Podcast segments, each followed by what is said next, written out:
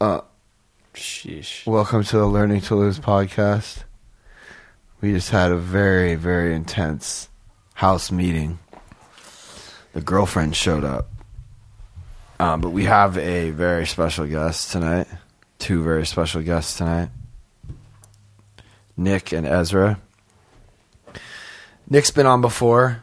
Nick um, runs a few different treatment centers, owns and operates Yeah, that's fair. so some of the people at this house have been through his treatment centers, and Ezra has worked at those treatment centers. And um, the other night we were talking about this new show called Dopesick, and um, you were saying something about you were going to do something for it, and we should talk about it and do a roundtable. And I was like all excited because I was like, the show's really hit home with me, and I have a lot to say about it. Yeah, yeah. No, for sure, man. I, you know, the show's been interesting because it's it's um, kind of an opportunity for I feel like people to kind of break down the stigma that not all these people that use pills are just like degenerate junkies. That some of these choices were made for us by our doctors. Yeah. You know, it's interesting to see that take. Yeah, and Michael Keaton is a fucking powerhouse, bro. And like Crushed to it. see him go from, look, this is just gonna be a spoiler alert. You know what? I don't think I finished the show. Have you? no, I haven't watched the last episode yet. Okay, but then you've seen you've seen enough to see Michael Keaton go from like the dope doctor to like fully strung out. Mm-hmm. It's crazy. I've never seen or have I seen him like that before? I don't know if we've ever. s- Oh no, he's in a movie called Clean and Sober. Never saw. I it. had the house watch it. so Dude, he goes to AA and everything. It's one of his earlier movies. It's about like getting sober. How are the meetings? I think Morgan Freeman's in Good. it. Yeah, Yeah. I'm pretty sure he is. It's good, dude. It's like one of the better um, port- portrayals of like getting sober. It's always weird to me, like when you see a meeting in, Yeah. you know, a movie or on TV. It's always Yeah. These ones are like circles in like hospitals.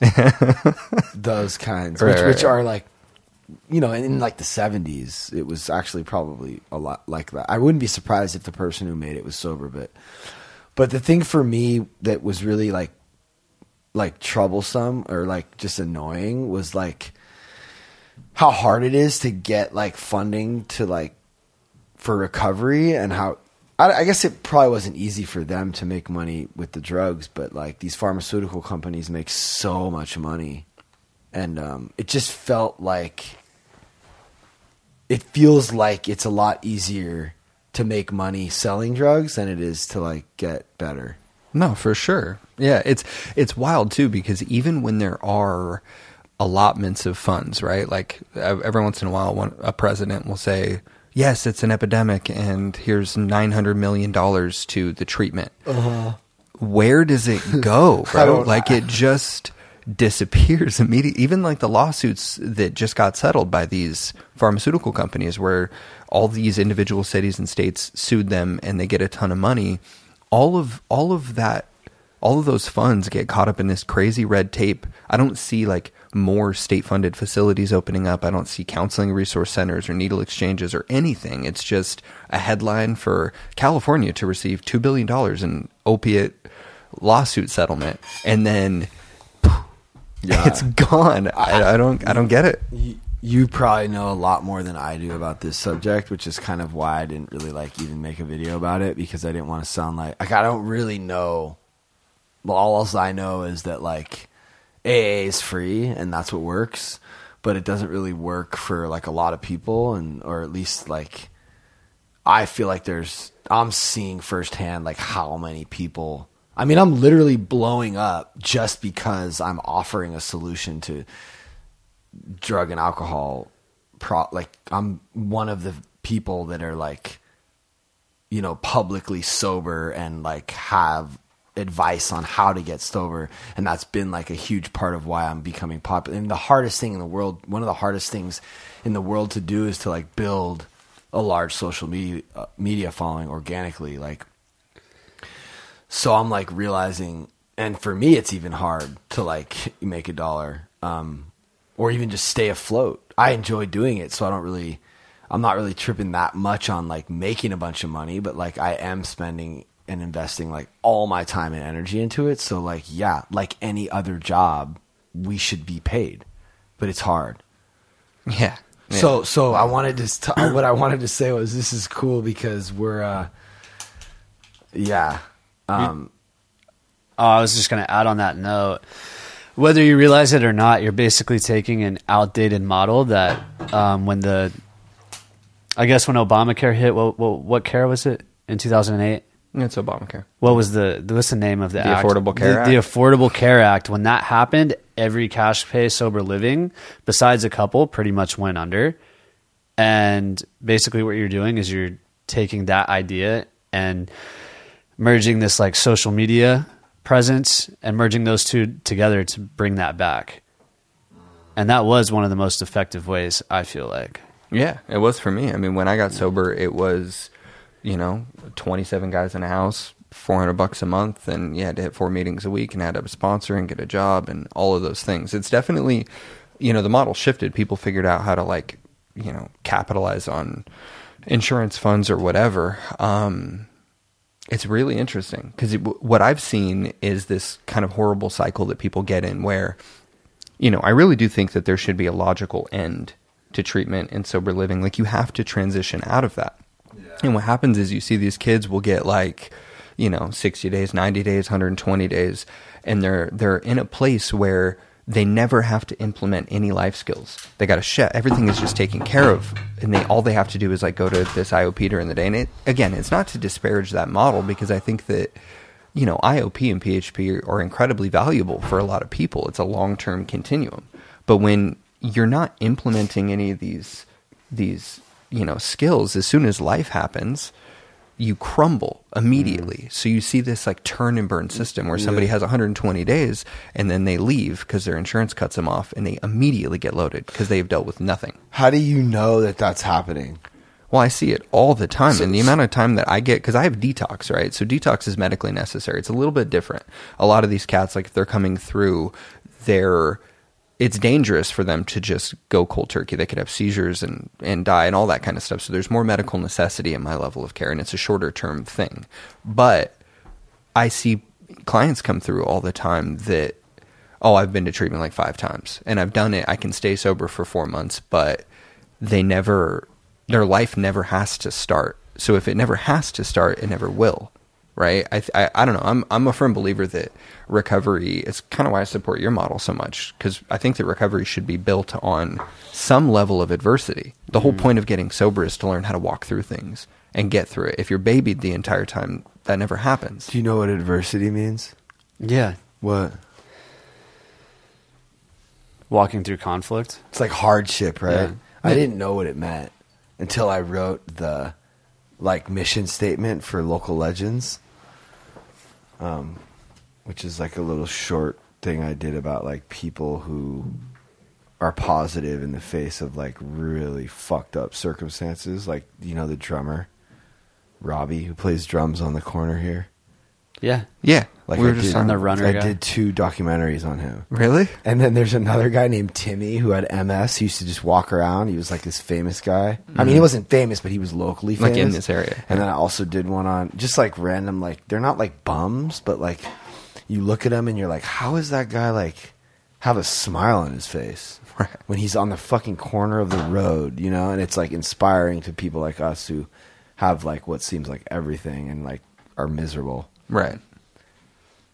Right. But what I'm saying is, have you followed these people? Like, how do you know what happens to them after they graduate sober living? You're like, fall, you're like paying attention to like what happens afterwards. Well, no. What I'm saying is a lot of those people come back. Oh, right. So we try. Obviously, we try to stay connected Yeah. to alumni as much as possible. Okay. But they'll call me after like six months. I'm Like, back. oh, hey, I, I, my insurance cut me off from sober living, and I had nothing. right. I didn't know where to go. I couldn't afford an apartment. I had no job because they're in treatment like Monday through Friday, nine to five. Like Yeah. you should be getting a job. Dude, I'm like really excited, bro, because this model, I think it's a lot harder in the beginning, but I think that it will be like, I don't know, I have like big like dreams for like what this can be like a large community of like solid people who come back.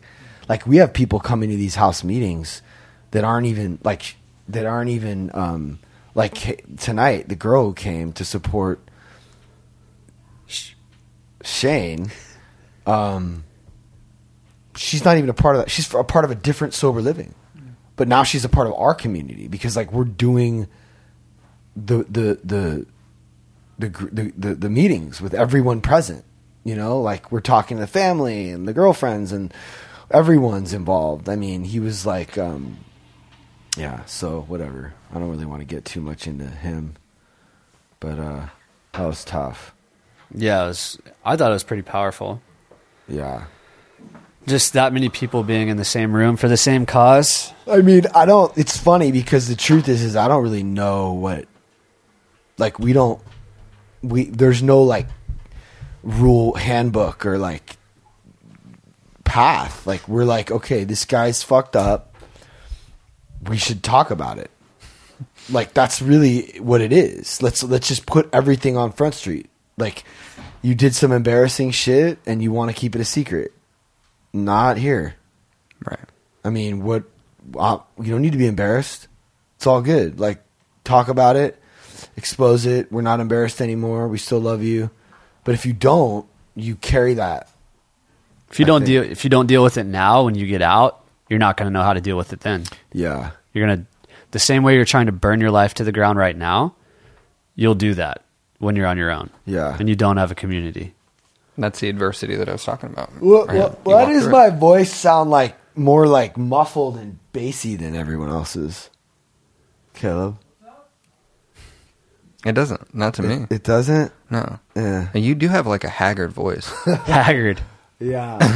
He's also got producers there. So I, I, I, I, I, I, is it? It's not my headphones because they sound good. it might just be. I feel like I don't sound as loud, but I'm like the loudest signal.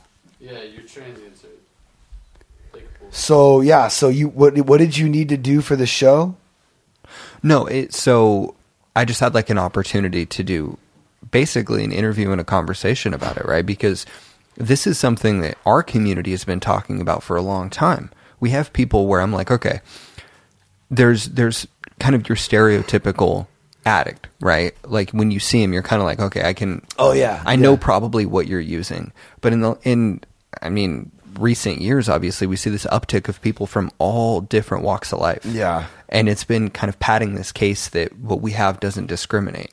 But you start to realize that some of these people are not here because they were trying to escape or they were whatever it was. I mean, copy paste whatever the reason we became strung out was. But a lot of these people are here because they trusted their doctor Yeah, yeah. which is a is a totally new phenomenon that I've never experienced before. Because how do you, like you were talking at the beginning of the podcast about AA knowing that it works, and like I'm a member of AA, but you and I both know that you have to want it. You have to be miserable. There has to be no other option. For me, that was what it took. Yeah. I went to AA because I had nothing left spiritually or emotionally. I was just that was it. But you know what the problem is? Is people go, but they don't. They still do the bullshit.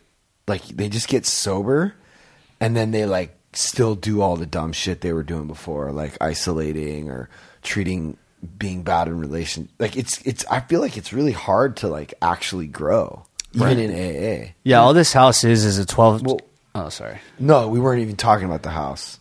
Oh, But but yeah, but in like the house just yeah. makes the 12 steps mandatory and you have to live in the 12 steps while you're at the house and you're completely right on like people trusting their doctor and i think there's also like an even more isolated group that know that know that know exactly what they're taking but they just use their doctor as like an excuse as a cosign to bullshit it Well, agreed, Yeah. agreed. So, but here's my point, right? For Alcoholics Anonymous, for me to wholeheartedly work the 12 steps and implement them in my daily life, I needed to be desperate. Yeah. So if I have the excuse of like, well, my doctor just gave it to me, it's such a, it's such a more complicated thing to treat because you have a leg to stand on. You can honestly say that like I didn't make a series of bad decisions. I didn't fuck my life off. I'm not a horrible person. Whatever it is, you can compare yourself to other people and maintain a moral superiority, which makes it so much more difficult to get sober Yeah. because like you don't have to do this. You don't have the same desperation that I do when I have a needle in my neck. You're just taking your pills. in the neck huh Oh yeah. oh Go hard in the paint.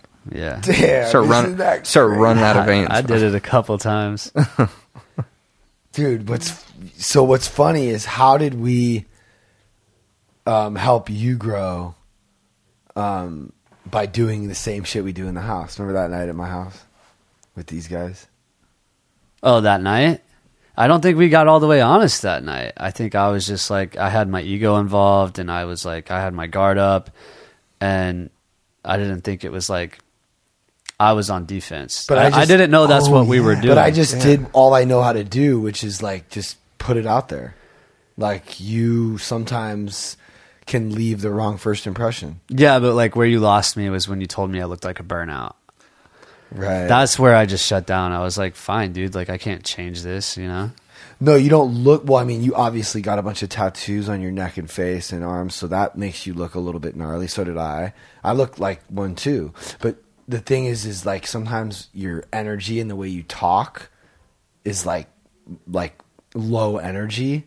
Yeah. And like we've been over this since then. Like you kind of, like you should you you could work on being a little bit more positive and um seeing the glasses half full, not half empty. Yeah, I've been working on that probably the last month. And that was the catalyst for that, which was great. And I think that we should all do more of that. yeah. It, it ended up being a good thing. I'm saying that like we don't need to be in sober living to talk about the truth. So th- what happened was Nick and Ezra came to me and they were like, "Oh, we don't really know about Woody. We kind of got the but like now you, you guys have met him and talked to him like That's fair. Like, yeah, ask Yeah, I think them, you're you know, I don't know.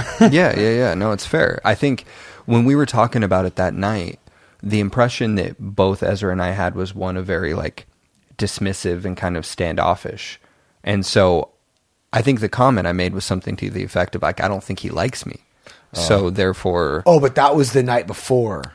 no, it was that same night we were out to dinner, and you Oh. were like, I, no, no, no. something but, about but, Woody but, coming but, over. But but then he came over and we Yeah. all talked. Right. Yeah, yeah, yeah. And I Yeah. hope that we came closer to the truth and understanding. no, absolutely. no, and like the Yeah. truth is, when I meet everybody for the first time, dude, hundred percent, I'm hundred percent standoffish. Yeah. There it is. Yeah. that's that's the truth. Like I don't like opening up to people. I don't like being bubbly. I don't like being inviting. That's not me.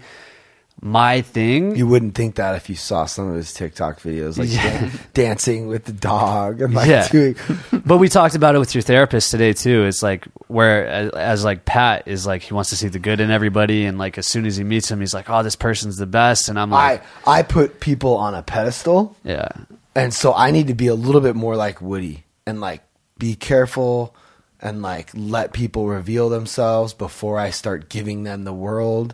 But And we're he- both so extreme. and he needs to be a little bit more like me in the sense of like giving people a chance. Right, Yeah. right. You guys balance out a little Yeah, bit. Yeah, and it's just so dope if you can like communicate like that way and use a- an experience to like help someone see how they the impression that they leave on people. And the know? truth is, is like Sure. I've been burned in my life so many times, and I like wrapping back to like like coming back to the point of this conversation is the treatment industry is fucked up. So when I meet people in it, I'm mm-hmm. like, fuck this fool. You know what I mean? That's honestly what that's honestly where I come from. automatically. That makes a whole lot of sense. Yeah. When you saw me, you're probably like, "That's the sketchiest guy I've ever seen." No, no, no. It's not that you're sketchy. It's just like I- I'm oh, a burnout Myself, No, myself, he's like no, friends. not not a burnout. It's Yeah. like oh, he's an industry dude. Yeah, but I'm really, I'm like not. You know what I mean? Yeah, well, yeah, I'm it's like a chill guy. Yeah. That's awesome, dude. No, I met and and then like I, I actually got to hang out with Nick and realized that he was a person and not an industry. Yeah, I think that's fair. You know. No, for sure. Yeah. And it's the look, vice versa. It goes the same way. Like I remember the first time I met you, feeling like, oh, this kid definitely thinks he's better than me, which is mm. bananas to me. Because I'm like, we haven't even spoken more than two minutes. Right. So like, what a just like unappealing thing to feel about somebody, where you're kind of Yeah. like. Oh man, that sucks. Yeah. but then we hung out a couple more times. I'm like, oh, guy's a great kid. So Yeah. it's, it, I think it's, you're right, right? Like we can always kind of learn. yeah, you know, just- we we have to, man. you gotta learn from the people around you for but sure. it's just uncomfortable to have those conversations and i want i my mission state my mission one of my little missions is to try to help influence people and culture and be like yo like these are okay conversations to have. And everyone's like, "Yeah, dude, I, I'm down. Like, get vulnerable." But then when it comes time for them to be doing it, they're like, "Fuck this." I'm not telling my wife that. Yeah, it sucks. But it doesn't suck. No, it sucks to go through. The benefits of it are fantastic, but that initial Yeah, walkthrough. you know what though? Sometimes it sucks a little bit, but I found this weird. Like, I actually kind of like it in some weird way because it's like Taco Bell. it's like real. Like removes the like, fear. Like, uh, like it was a little uncomfortable just now for a second, but I think it's like good. It's like um, I've just learned to, yeah, I've learned to enjoy it a lot of the time. Well, that's that's my point. Is that you you've done it enough to Yeah. have a belief system that the benefits are worth the uncomfortability. Yeah. But you can't expect that everybody's going to have that same belief system right out of the gate. Yeah, I'm it sorry, takes guys. practice. My bad. Oh, oh no, Oh, it's it's, all all, good, dude. dude. No, they're all- they're they're not. I expect them not to because society is not doesn't like embrace that. But like, Right. that's why I'm doing what I'm doing is so that I can try to help them, like encourage them to do that and and realize like It's got to be based in proof, though, right? Instead of because like when when you say like logically, I see the benefit of what you're describing. I think anybody can, right? If if you're talking about sort of the best way to grow is to walk through the pain and the uncomfortability, sure. But that also sounds like a fucking Hallmark card.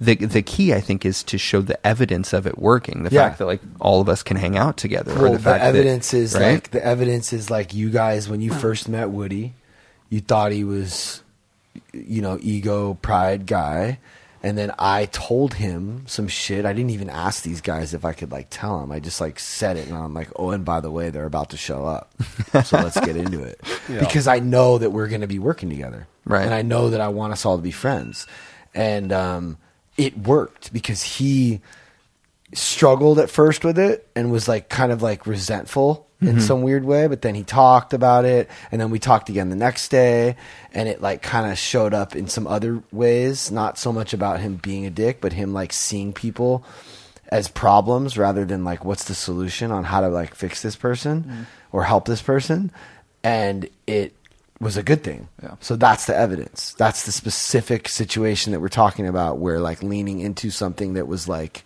a little bit uncomfortable mm-hmm. and just exposing the truth And I was acting Like- like, like a ninth what- grader, like fuck industries. like what like what other situation would you would you like let somebody know like let's say like what's what's one place that you guys work with What do you mean? just Work whatever with. Let, let's say that you let's say you guys have a working relationship with a lab or like whatever like Oh, like you're- another center or another something? center Yeah, okay. and there's a guy there you just think is a dick Sure. When would you ever tell that person, hey, bro, just so you know, like you kind of come off as a dick?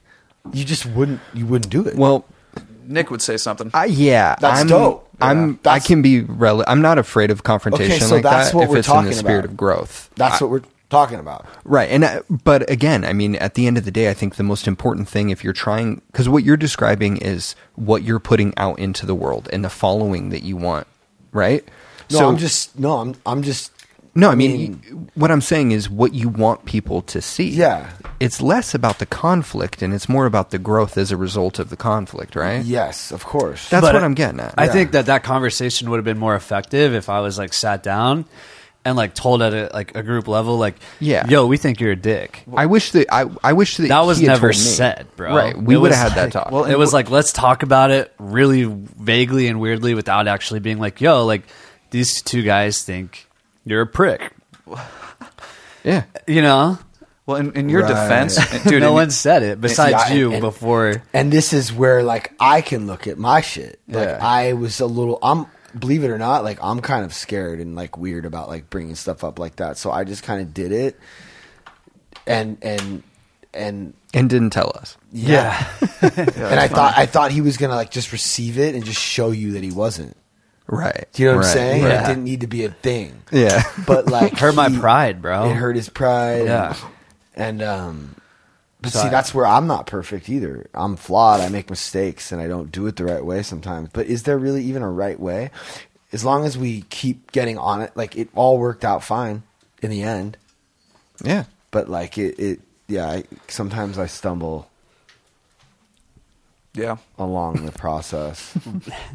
Well, in Woody's defense, like I'm all dude, like I'm insecure, right? So when I meet someone and they're not immediately like, "Oh, what's up, man?" and meet me with the same energy, dude, I have alcoholism, so like I'm immediately like, "Am I like a piece of shit or something?" You know? Yeah. So like I, it's not just about you, man, and how you approach people. It's how I think about people as well. Yeah. You know, like it's not all his fault or whatever. You know, it's like Yeah. It's the way I, I look at stuff too. You know, not everyone I meet's gonna be like, "Oh, Ezra, what's up, dude? Nice to meet you." You know, um, some people are just gonna look right through you. You know, Right, right. Um, yeah, Yeah, and it, it also I think it triggers something in our ego as well. yeah, You know, when you meet somebody and they don't give you a fair shake or a fair chance, you're kind of like. I think that the frustration, or I don't even think frustration is the right word, but sort of the that initial gut instinct is based in like my own ego being offended. Mm. You know, which is, I mean, it is all based in insecurity. You hit the nail right on the head. It's just kind of like nobody wants to feel like they're being judged, especially if you're like us and we believe already that we should be judged. yeah. yeah. Like I constantly struggle with that. You know what I mean? So when it happens, I'm like, oh god. Well, yeah, well but I guess like I also missed the mark that we've like both been like working like with each other the entire time. Like you guys are like basically nursing people, nursing people back to life, and then sometimes when it works out, they come here. If if you know logistically it works, and sometimes they don't.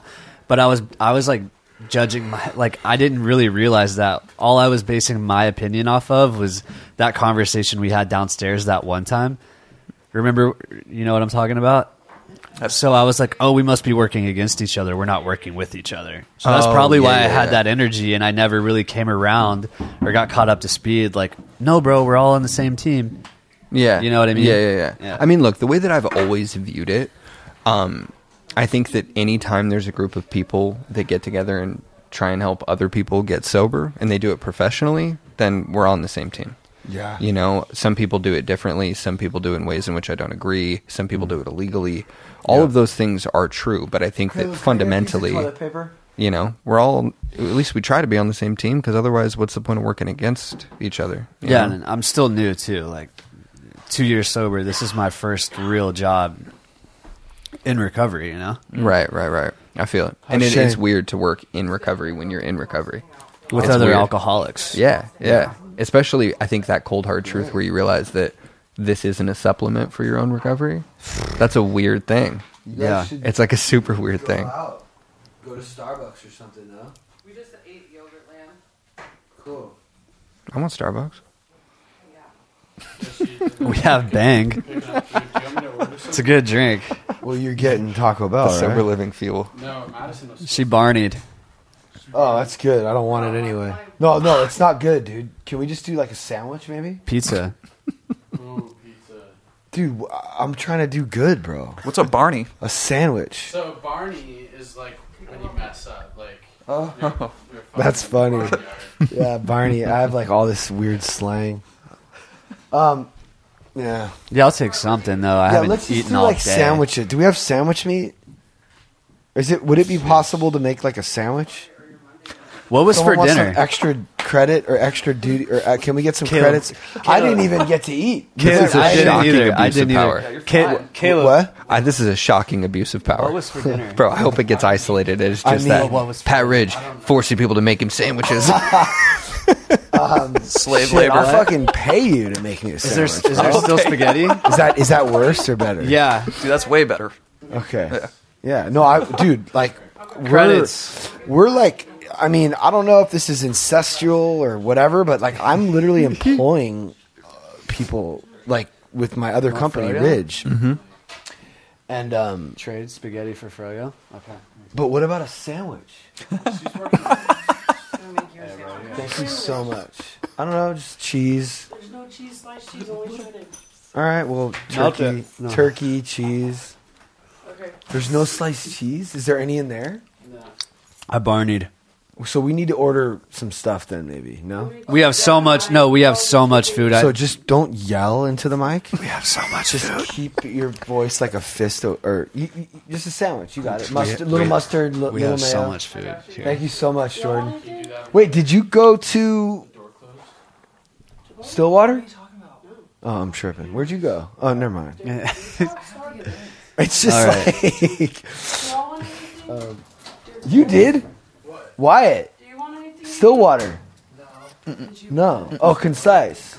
I'm tripping. I shouldn't even be talking. Yeah, about don't this. break their anonymity if they did. Okay. Well, I mean, Wyatt's. I know, but we're licensed. I don't want. You know what I mean? Yeah. They got to be protected if they Yeah, yeah. went to my yeah, spot. yeah. Do they want anything to eat or drink?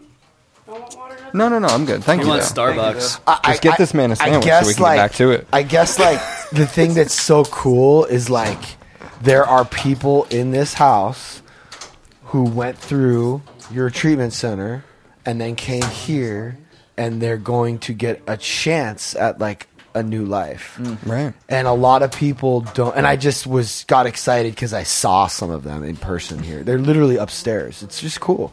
It's fucking amazing Yeah. but it's really it's it's way harder than I think um, people realize. Like people think like like it's funny. Last night I was talking to some people, and and they were like, "Oh yeah, like, um, are you able to give them like your time and attention?" And I'm like, "Okay, this guy doesn't understand. Like they're." They don't want. They're manipulative and they lie and they they cheat. And we we need to the ways we need to grow are ways we don't want to and we don't want to see the error in our ways. So it's like not like people think it's just like sit around talk about your feelings get better. No. That's not how it works. It's hard. But Yeah. that like leads me to the next question for both of you guys. Like the reason we do it is because we're we're here with like eight months to a year with these people, and we finally get to see the magic and the lights come on, and like the growth. Mm-hmm. But like you guys just see them in the same fucked up no no, state. no no no no no they get way they get they they see a magic change happen too within 30 60 days Yeah, but yeah. it's not like what we see. it's just different Well, It's- it's, yeah, it's it's through a different lens, but I mean, I would argue that when you see somebody the first day off a detox, when they're truly clean and done, Yeah. talk about like a spiritual shift, Right. Like just the when you can finally see light in their eyes again, and there's hope.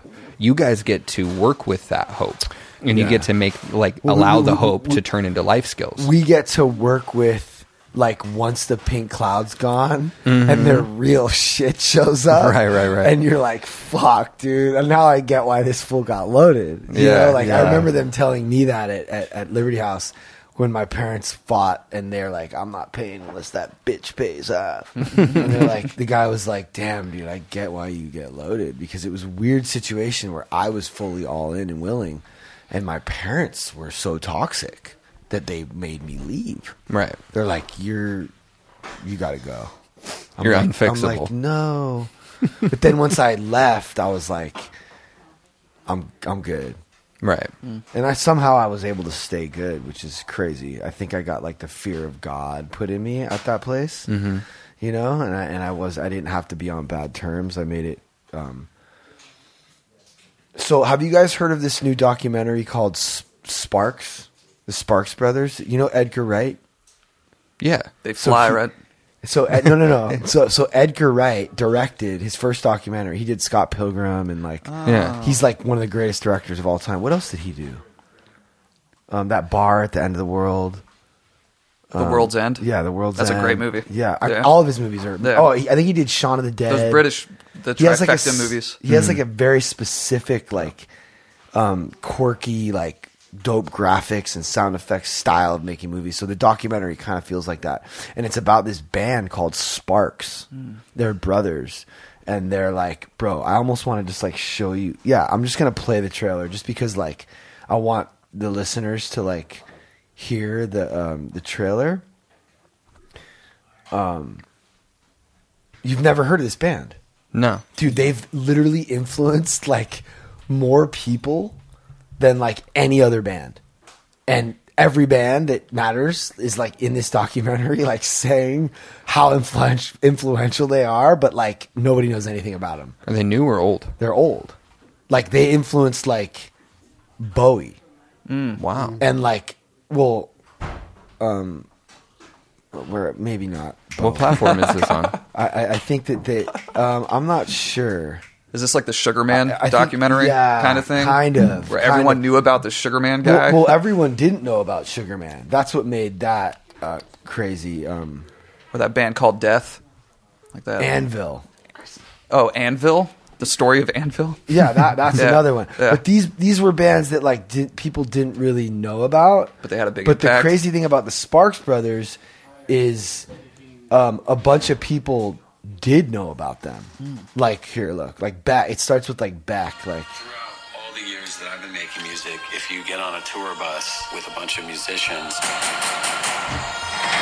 eventually the conversation will go to Sparks. I remember just seeing them all the time. Like, who are those guys? Is that They're a Flea? you can look up on Wikipedia and know nothing.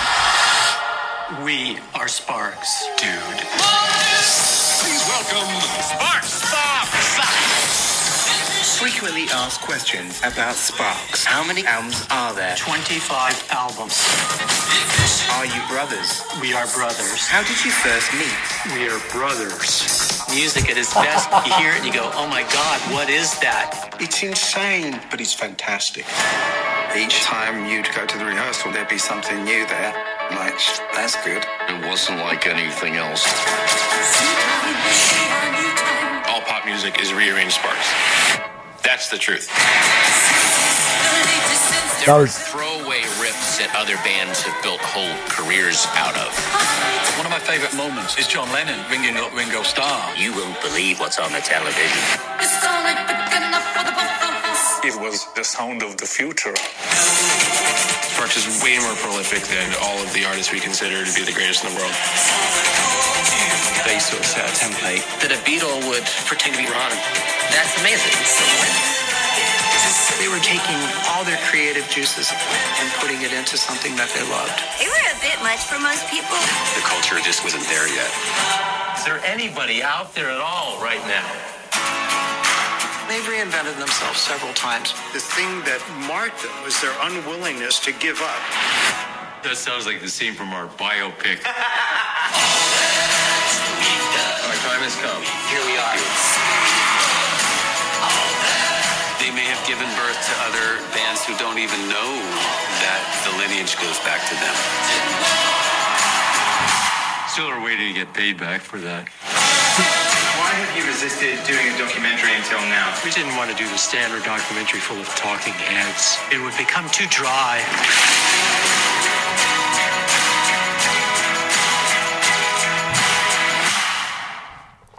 Wow, I'm an idiot. I thought you said the Marx Brothers. No. So, do you guys know who Jack Antonoff is? He, he was one of the guys. Have you heard of? You know the band Fun? Yeah. Yeah. He's the guitar player of Fun. He's in a band called Bleachers, and he's written pretty much every pop song that matters in the past. Or, I mean, I should take that back. Um, There's all these people What, like who a are like, Britney, Britney Spears songs yeah, and yeah, stuff? like Taylor. Yeah. He wrote like almost all of Taylor Swift's and Lorde's album. Like he's the guy behind and, Behind the scenes. Uh, yeah, and also like the Bleachers are like the best band ever. I don't know if you've heard them. It's his check it band. He's the one who said. He's the guy that like had like the shaved head with like the glasses, and I think he said like all the bands that have been influenced by them who don't even know it or whatever. And then yeah, I have a couple other people here, but this is kind of like I'm like I kind of become obsessed with like things every month or two. I have like a new obsession. It was Kira Kurosawa, mm-hmm. then the the Queen or the Crown, The Crown, yeah. and now it's like this. I haven't even finished the documentary, but I love the fact that like I love the idea of like the unsung hero, or like the people who like finally get credit. yeah, but I mean, I don't know if this is them getting credit necessarily. It's a cool documentary that's being done about them, but they're mm-hmm. not like. Um, I guess they still can make a living, but they're just not for whatever reason. They're just never going to be as famous as the Rolling Stones or any of the bands that you know Or Beck. Or whatever. yeah, or even Yeah. Beck, or even the bands that they influenced, you know.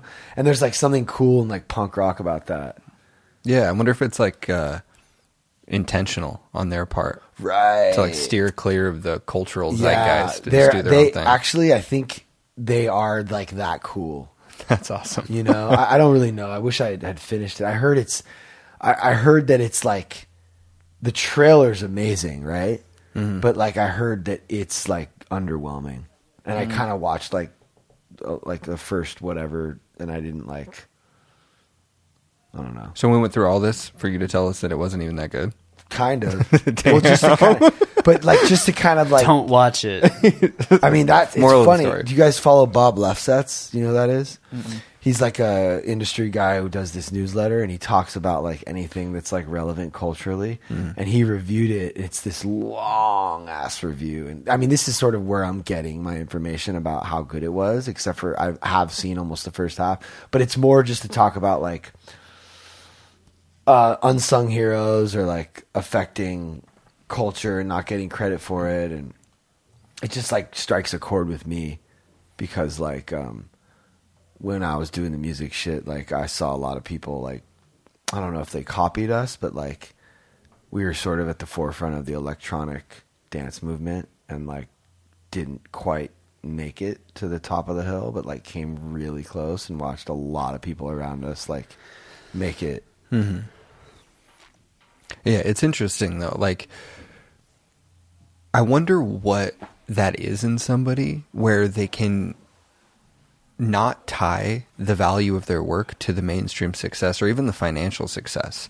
But like, if you can tie the value of your work to the admiration of people that you respect, like in this instance, Mm. to have a documentary of uh, your colleagues and your peers getting together and giving you the credit. I wonder if, how that translates, like what what that That's- takes in a person. It takes like a weird spiritual existence that I can't even fathom because I want praise. I want people to go like, "Oh, you did a really good job."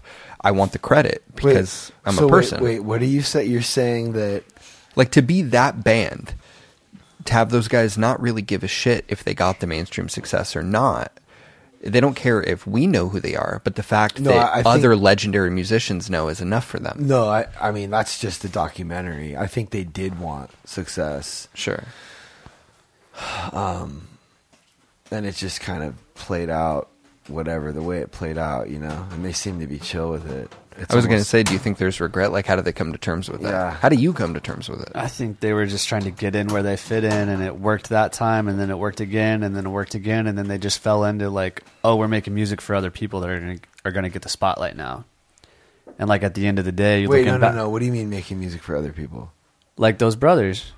No, Jack was the guy that was talking about them, but he he writes for other bands, but he's not in the band. Sparks, they only make original music. Yeah, they made their own music, and it the guy, the guy who I was referencing is a guy who writes like Jason. Yeah. but that's not the guy in the band. That was just one of the musicians talking about the band.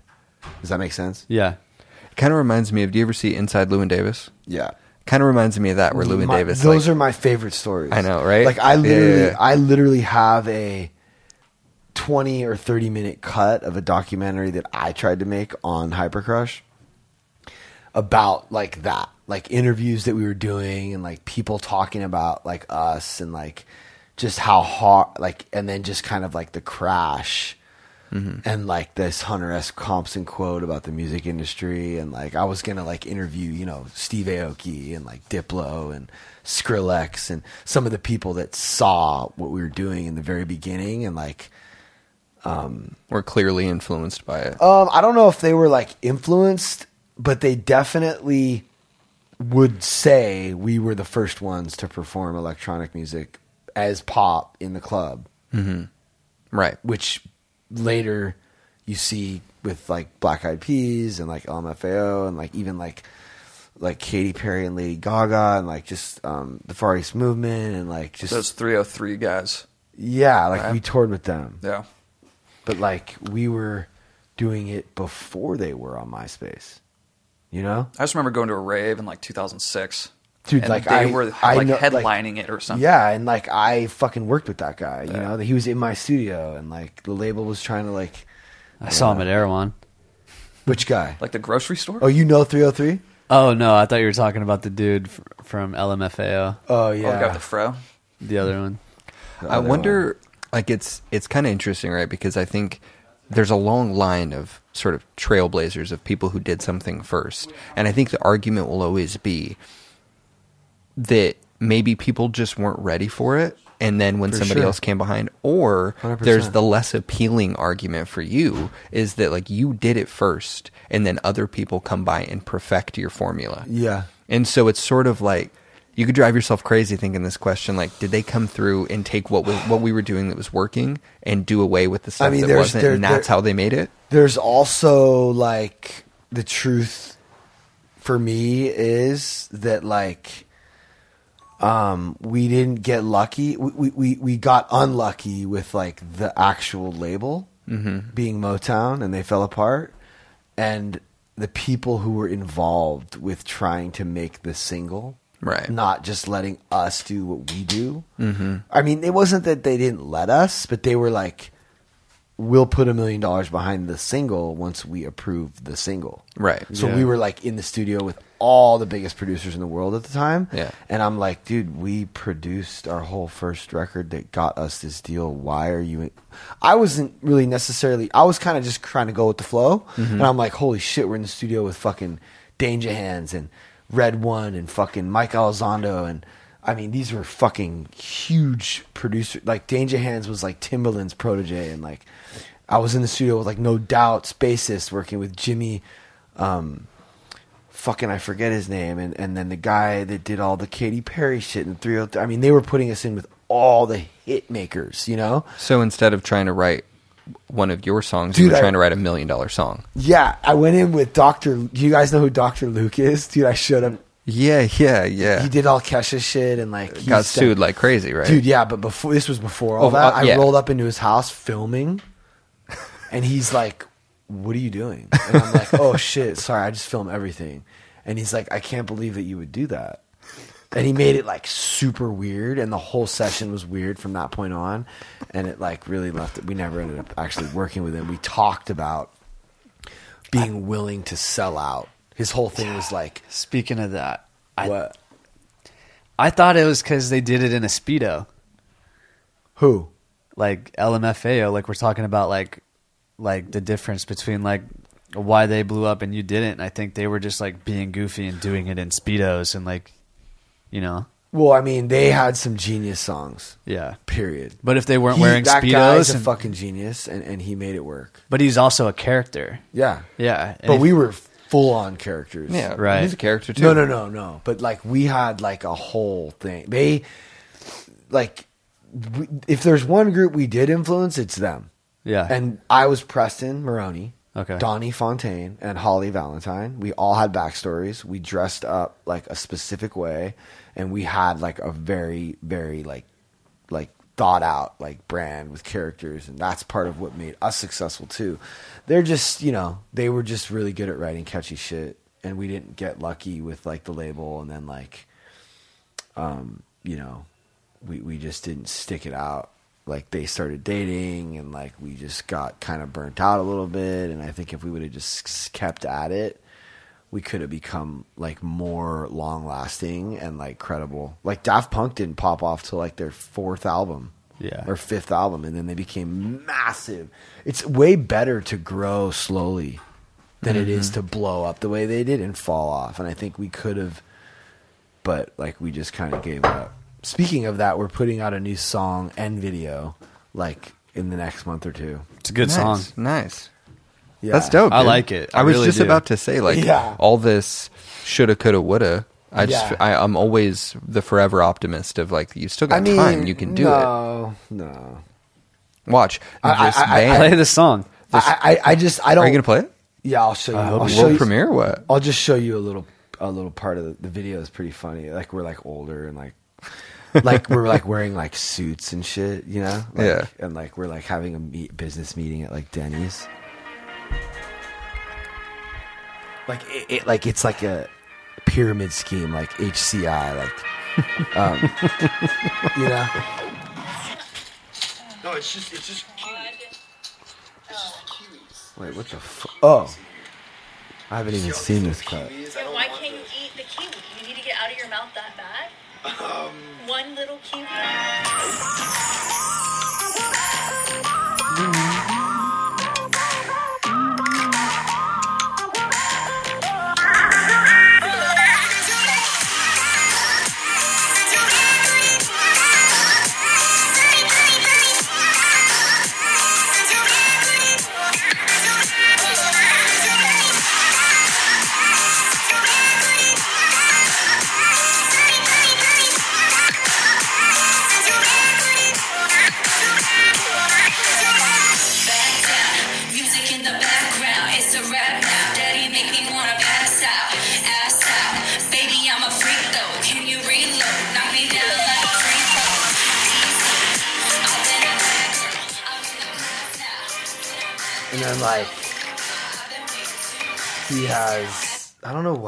Kind of like like his.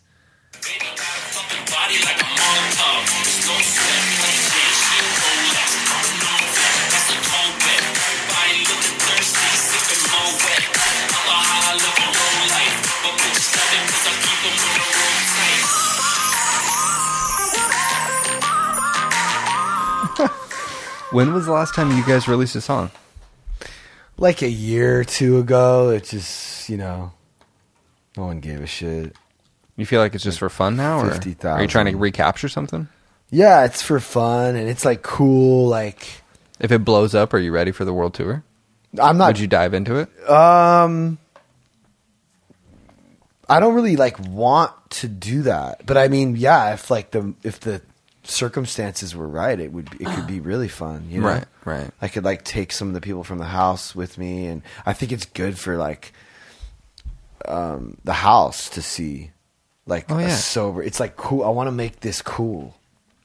Yeah. You know what I mean? Like I want to be able to like like we took some of the people to ComplexCon the other weekend. Hmm. Remember I was talking to you about that, about how we were going to do that? Yeah. Like we did it. Like Caleb and Ashley like shot it and um we took like a bunch of people with us to see um Turnstile and uh uh ASAP Rocky and it was like VIP like my company shooting it and some of the people from the sober Li- it's like the beginning of like what could become like you know half the house working at cool events like this and like Right. it's fucking amazing Yeah, yeah. Well, it's definitely a lifestyle that you pitch here. That's for sure. right really Yeah, it is. It's like um, right It's it's more than just something you can be know. cool you can be like making content you can be creative like Right. i would my dream was always to have it be like an artist type of house but like fuck that like anybody can come here Right. and like Well, the thing Yeah. that I think is is unique about what you guys have here is that the things that they learn, the recovery, all of that becomes a part of their identity. Right. Like it can it translates to everything. because we kind of need that we don't have anything when we first try to get sober Yeah, yeah, yeah. No, that's exactly right. Like you do need it. yeah there's we need something Right, right, right. Yeah. i mean god is great Bro. Sober content house. You got to back up when you're when you're eating that sandwich. I got to go. Podcast podcast over. I kind of like that noise. Do you? oh, bro. You guys just grubbing down. Are you eating spaghetti? Oh, it's so good. This is wild. Yeah, I we mean, it haven't is gotten a interesting, chance though. to eat. Hey, look, it's just funny. I didn't I didn't know what you were doing until I looked over. I was like, oh, it's a full bowl of spaghetti. Saving my life right now. coke is there any like chips or anything No, but I just ordered a bunch of pizza. really Yeah. I'm staying for pizza. i'm in there bro this is not gonna be enough It is interesting though, man. Honestly, like I, I, I will give you that. I think the way that I've always viewed recovery, at least for myself, right? Like AA for me was always a tool that I can use to exist in the world free. But when you guys do it, eh, you're you you go so hard to kind of make it involved in everything that these people do, everything that you do, right and you you tie it to your recovery. yeah anything that's helped me i want them to benefit from that right, too Right, which is incredible. Now, I will say, you know, I think historically the pitfall of that is like, what if you get loaded? me Yeah. it's gonna be Woody on Woody. Like, I, look, I, I'm just saying, I'm just saying honestly, right? Because we, you and I both know that we're never I safe. hand the keys to Woody, or I don't know. Wait, are there But- keys but to are this you- place? Are you worried at all about how, um, like public your identity, how public your recovery is, what that message might send to you, people bro, that are weary? I- I- If, if I were to get loaded, I feel like I'd blow up. He wouldn't stop. He'd be like, "This is loaded, dude." No, like, I swear to God, I think I'd Learning to lose become relapse. twice as big, and then maybe get sober again. Yeah. with, eh, with twice as many followers, and that would honestly like it would be like. But you're saying if I like didn't get sober again, or I don't know. No, I'm just saying, like when you're you're putting out this message of hope that recovery can be cool and that this can be what the rest of your life looks like, and then you fuck yours off. Um, again, this is obviously hypothetical. I know your recovery is very strong. Yeah, no, but I'm but- just saying, like, isn't there um, kind of an interesting thing to think about. I think about it a lot, like in my position with all, you know, we have so many different employees and there's people that not necessarily look up to us, but I think that get comfort from my story of recovery that it can be done. I'm like kind of this living, breathing example. And so I always worry that if I get loaded or something, God forbid, something horrible happens, what message does that send? Does Doesn't it work. reaffirm this idea No, that it it- doesn't it- work yeah. and that we're all just wasting our time? That I'm an actor? That we're, we're all just faking this thing till we make it, or what? For you, yeah, and that's the truth. Is not everyone is going to stay sober. Right. That, well, that's the fear. That's the not. it- I, fear isn't the right word, but reality. You know. Yeah, that is the reality. Yeah. So that's what I'm saying. Like with your with your platform and the way that you, you know, um, just include this lifestyle and this recovery and, and literally everything that you do. It is an interesting responsibility. Yeah. It's like a it's a pretty heavy responsibility when you break it down like Yeah. that. You better stay sober, dude. No, Johnny's life depends on it. no, because honestly, so what did Randy say when he spoke the other week about relapse? I only remember one thing he said, and it was pray and ask your higher power to tell you the difference between your ambition and your and your security. Really? Yeah. That's like the only thing I didn't hear. Well, we all like prayed, and That's I why was you like, guys are wow. I was like, wow. I was Whoa. like, I need to do that more. Mm. Repeat that. Pray. I think he said, ask God to tell you the difference between your ambition and. Or no, he said, just tell God what your ambition and your security is, and in that, like, I found the differences between the two. Hmm. Interesting. Like what gives you security and what your ambition blinds you to. I guess it stuck out to me a lot because when I do inventory, when I find out where I was selfish and where I was dishonest, I look at the difference between like a lot of things in the second column. Mm. I look at the difference between my pride and my self esteem. Mm-hmm. Somewhere in between, the difference between those two is the truth. So when he said, "Take a look at your ambition and your security," I looked at the the the truth in between, which Right. is like, what's the difference? Like, what are they both telling each other?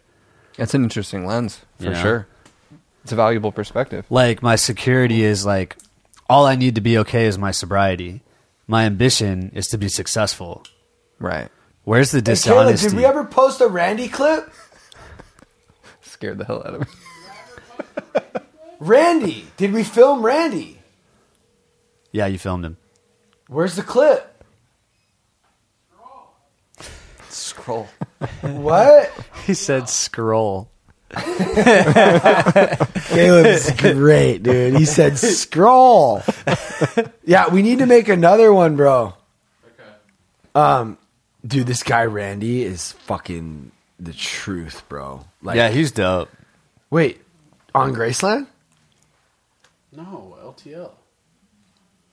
you shared. Uh, Oh, are you talking about from his meeting? yeah, No. Oh, he's talking Bro. about the podcast. let's get on that. That's fire, bro.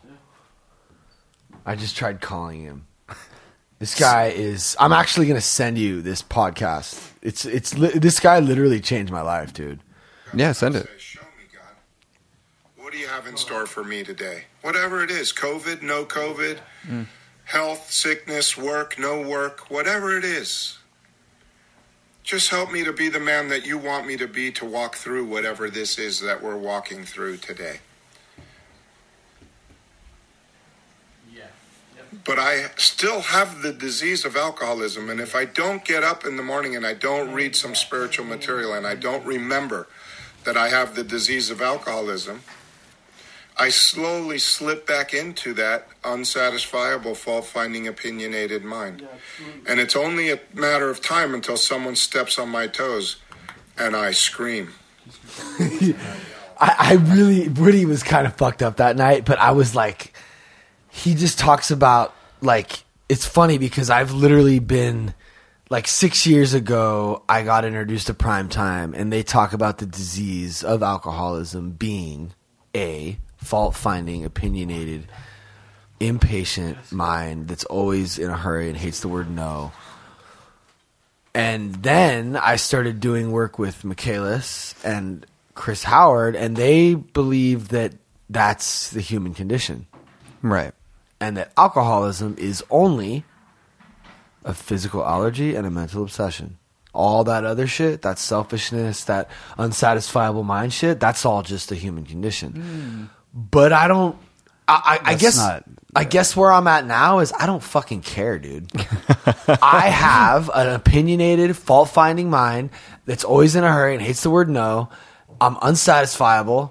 And as soon as I get what I want, I want that and something else. Well, they're trying to say the spiritual malady is just the human condition, but the spiritual But- but- but- malady but- but- is part of alcoholism. I okay, think. but it is for some people who aren't alcoholic.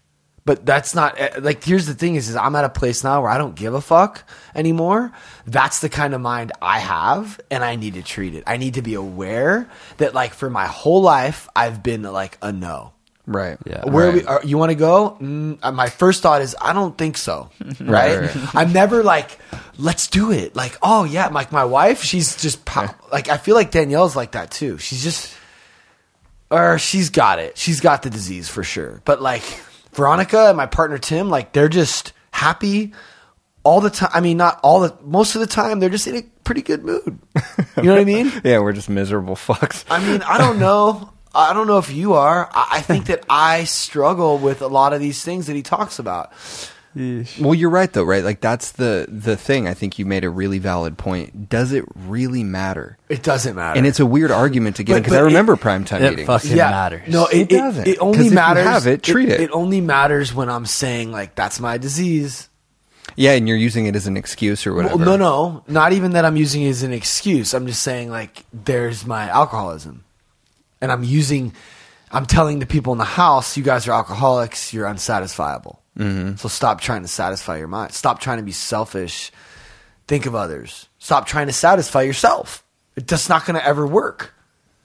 And Well, as soon as I know I can't be satisfied, I stop like desperately trying, Mm-hmm. and I can just be happy right now. So it's one of those things where if it sense? if it is tied to alcoholism, then you could tell people what they have, And I do. And if it's not, then you have to rely on them being able to identify with you. Um, Because you can't tell somebody what they have if it's a part of the human condition, Right. Right. Right, You can't. well, you can't diagnose that. I in think them. you can, and that's what I'm going to do because all alcoholics are narcissists, but not all narcissists are alcoholics. Have you heard that one? Yeah, So I heard that from you before, actually. so yeah. while while while this disease is a fault finding, opinionated, unsatisfiable mind that's always in a hurry and hates the word no, it is that. Normal people also have those minds. Well, that's what I was going to say, right? Like, there's Does always a make little sense? narcissism in people. Do you understand? Yes, there. Well, a a little, but like, forget about them. If you're an alcoholic, Right. you have that mind. I think that's fair. I do. I think society's conditioned everybody to be narcissistic. Okay, a little bit, sure, but like There are traits, there are characteristics. some are that we less all than others. Alcoholics are very much that way because they'll use the, the, our feelings are so important that we'll kill ourselves and others around us to feel good. Right. But normal people don't. There are some people who are just kind of just not. They're not like gonna die for their fucking beliefs and like how and their feelings. Right. I would agree with that. get what I'm saying? Yeah, yeah, yeah, no, I, I, I do. seems to be a little lost. No, my first thought was like, I'm not. You're not. I'm what? not gonna die. But the, the truth is, is if I relapse, I am gonna die. What do you mean you're not gonna die? You were out like I wouldn't, but no, years. that's not what I was talking about. Like when you, the way you said it, it was like, I'm gonna die for my beliefs. You know what I mean? I, I, I'm not gonna do that. I'll be like, fine, keep them, bro. I'm not gonna Oh. die. But like, what we're talking about is like, if my beliefs are so fucking strong that it'll cause me to use, then yes, I will 100 percent die. I was just trying to Oh, you, oh, so figure out what you were saying. Oh, so that's good. So you're saying you're an alcoholic, but you're not like as gnarly as me as far as you're thinking. No. Like when you're like die for my beliefs, you know what I mean? If someone was was to like hold a gun to my head and be like, "Yo, how do you feel about abortion?" I'd be like, "What do you want? What do you want me to say, bro?" Yeah, Yeah, like I, Yeah, no, I would too because I feel like we're we're like sober and we're treated enough to where we don't need we can accept people and their differences. you know. But when we're untreated, like we'll like hold on to things and be stubborn and.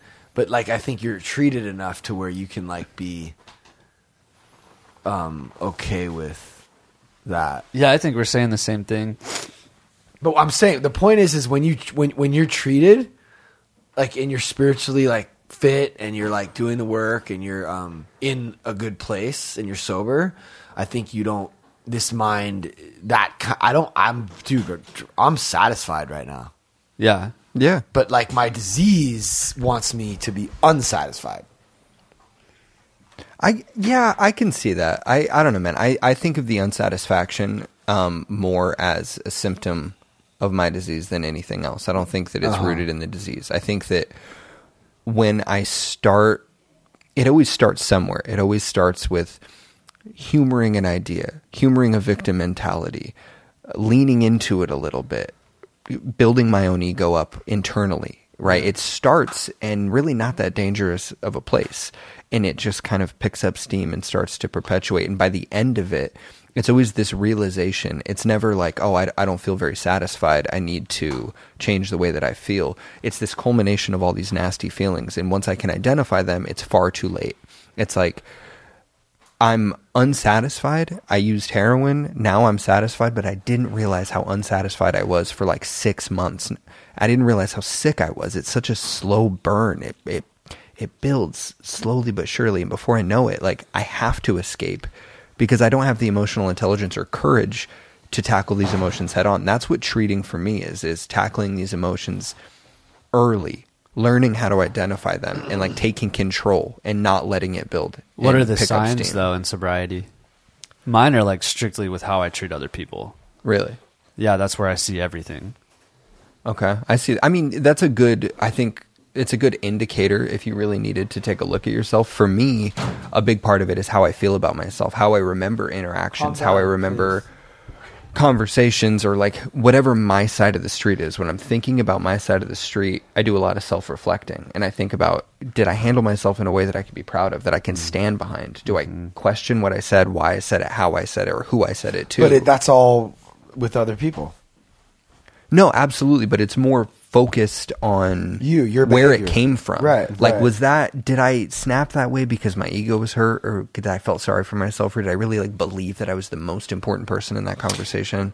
But, like, like, why if- did I act that way? If it wasn't for the You other know? people, we wouldn't feel the need to like hold the mirror up and Yeah. like look at, you know. Well, so I was talking to somebody the other day about another good example of how my alcoholism will manifest itself because I I obsess about like um what other people think about me to a, a terrifying degree sometimes when left untreated. Uh. And it happened not too long ago. And for me, the only way to take its power away is to vocalize it and say it out loud. But I woke up and it was like probably two o'clock in the morning and I was having not a panic attack, but I was like riddled with anxiety. And I was thinking about a conversation I had with this girl at a party, like freshman year of high school. And I made an ass out of myself. I remember saying something so stupid. And she was uh. like, You're an actual idiot, and didn't want to talk to me anymore. And I was, I woke up as an adult What with, you- with the same anxiety that I you- had when I was like 14. What did you say? I don't even remember. It was some stupid joke that just didn't land, but it, it made the whole night really weird and awkward and uncomfortable. And I was uh-huh. embarrassed. And then I woke up at 28, still fucking embarrassed. And I was like, I can't believe I said that shit. Like, on the off chance that maybe she was thinking about it too or something, it was this really clear cut example of me just getting in my own it. way. Right. Because Yeah. I think that I'm so important, like, that she still thought about it all these years later. still does. And was still judging me so hard. No, she's moved on, man. But like, if you make an amends to somebody, they're always like, "Yeah, that actually like fucked with me a little bit for the rest of my life." And you're like, "Oh fuck, really?" Oh. Like, oh, Oh, yeah, that sucks. I didn't that think you remembered that. But this, my, my point is that this was an example where I didn't hurt anybody. All I did was have a moment where I wasn't super cool, and like I, I was an ass. I, I, Yeah. I was embarrassed, and that embarrassment was tied to this idea that like I am so important, and what you think of me can directly affect how I feel about myself. So still having that anxiety, that's my alcoholism. I had to like say it out loud like, "Hey, do you know how crazy it is that you're worried about something happened when you were 14?" Like, bro, let it go. Wait, you really were like tripping when you? I really up? was. Yeah, I, I had About overall. that? No, I mean I had overall anxiety, and I was able that- to because I couldn't fall asleep for like two hours, so I was able to like pinpoint it. I get in these very obsessive thought trains, Mm. you know, and it was that was just one that came up, and it it for me I was able to recognize the insanity of that idea pattern, but in the moment it felt super normal because I'm like really comfortable being miserable. I'm really comfortable with anxiety. I spent almost my entire life in that place. So when I get there, it doesn't feel that far off. I have to really pay attention to the little things, the little nuances. Like, is this anxiety about work or my life? Because anxiety is a useful thing, right? It's our fight or flight. It teaches us how to live in the world. It, it, it guides your decisions. If something gives you anxiety, maybe don't do that. If you can use it as a tool, it serves you. But it can also be crippling in instances like that where I'm like, "Wh- what? It's so bananas to think like that. You know? Yeah. um, I, I, I- I just, I feel like, um, like this, this, this idea of like what is alcoholism? It's such a, I don't know why it like plagues me. Um, yeah, because you're right. It doesn't really matter. But like, If you have it, you have it. If you want to fix it, you'll fix it. But you said that those things. You you, you said that the alcoholism makes you like perpetuates those things, or well they the other way they pick up steam right so i think these thought patterns are pretty normal like it's normal to be embarrassed by this moment Oh. but because i'm alcoholic in nature i obsess on it and Mm. it builds and i start to like it's like muscle memory i'm really comfortable being Okay, miserable okay, but but that's um that's not a drug or an alcohol. That's not drugs or alcohol. And, No, and, if, no. if if alcoholism is oh is the mental obsession over drugs and alcohol only and the physical allergy to drugs and alcohol only, then it has nothing to do with your thinking. I mean, only as it relates to drugs and alcohol. Can I ask you a question though? Oh, oh, oh, I just want to make sure we understand what we're talking about right now. Well, I understand that point, but I think that the mental obsession of drugs and alcohol for me is not I don't obsess about using drugs and alcohol. I obsess about medicating these thought patterns that I have that make me feel like my fucking skin doesn't Ex- fit. Exactly. I- and how do you medicate? I use Fucking- drugs and alcohol. Well, yeah, because it works. But now that you're sober, how do you medicate? I talk about it. Yeah, but like we also like play video games and jerk off and have sex and drink coffee Mm. and like smoke cigarettes and so it's like Dance on TikTok. or yeah, get addicted We to like, so supplement, so yeah. so but it's our thinking that's the fucking problem. I feel like if our thinking wasn't the problem, it would be a one-step program. It'd be just stop just- drinking. Oh, you know what alcohol Take is? the booze so away. just quit. So yeah, take Yeah. that take that. You have Yeah. a mental obsession Yeah. and you have an allergy, well, so just stop. I meant what I meant to say was like take that, Michaelis. Yeah. because it's been an argument that we've uh, not an argument but like a debate and i think it is true like this disease does have a lot to do with how we think i mean look the medicine is the alcohol and the drugs Well, bro, the only time it mentions alcohol is in step one. Yeah. That's the only time. Well- well- if it wasn't about fixing your thinking, then what are the other 11 steps for? Right. It doesn't um, say alcohol ever Fi- again. finding a god and Right. It's all about it's all about you though. If that was Why'd you want to drink in the first place? If that was alcoholism, then self self knowledge would help us quit. You have a mental obsession and you have an allergy, so stop. so stop. Yeah, just take the booze away from me and I'll be fine. But no, no, no, because I'll go get it again and I'll lie to you and I'll convince myself and everybody else that that's okay. And if it wasn't, No, no, no, if it on. wasn't centered, oh, can I just finish this one time? yeah If it wasn't centered in our thinking, then why do we look at every relationship resentment, which is centered in our mind, fear, which is centered in our mind, and sex relationship, which is a lot of it is centered in our mind? Why do we put that under a microscope if it's if we, if that's not the problem?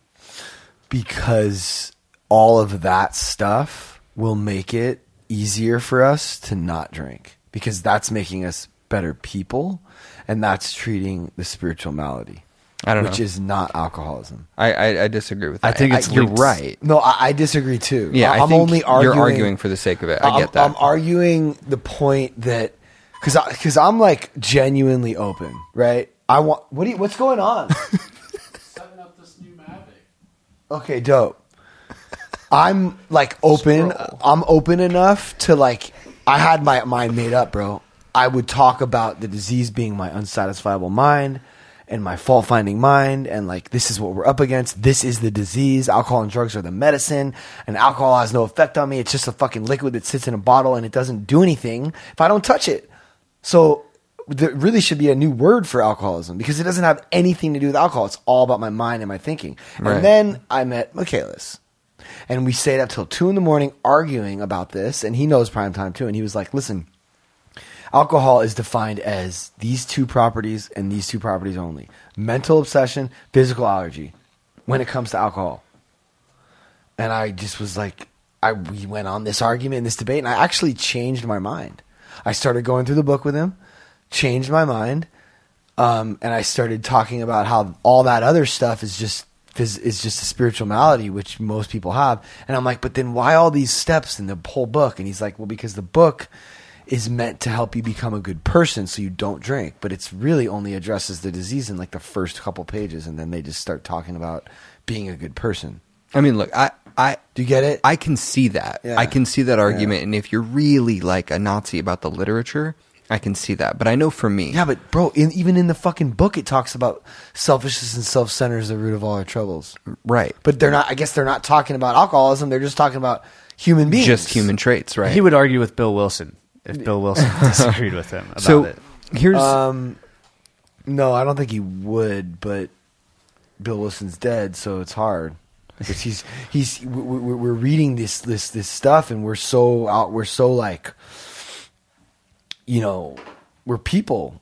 So we'll warp the message and we'll make it our own, and we'll we'll read between the lines, and we'll, Mhm. we'll create this idea that everyone needs a sponsor. Like, it doesn't even talk about sponsorship in the book. Yeah, so let's call around. central office and ask him. Well, that's the thing, right? I mean, it's it's governed by us. So that's the whole idea that like if you have what I want, even though if even if it's my own flavor, That's it what- could work. Like th- this guy's Yeah. approach that you're talking about, it Yeah. could work for a lot of different people. Yeah, so I, I feel like it's a moot point to to argue. Yeah, that's know? that's what Randy says, and that's why I love Randy because he, and that is really the difference between the two people, right? Like M- Michaelis's whole thing is like, this is the way, this is the truth, right. and Randy's like, it's my way, bro. If you want it, you can have it. If you Right. don't, do your own thing. Yeah, well, that's that's And I fuck too. with that. That's always been mine. That's actually what like makes this program so cool is like but I don't know. Then again, it's like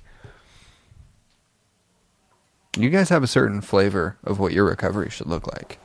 You know, I think like my program, yeah, for but example. you can't put a flavor on AA. No, but but And the y- 12 steps, they're written in order form It's black coffee. for a reason. No, what I'm saying is, if we really want to get into the thick of this conversation, is the assumption that AA is the only way.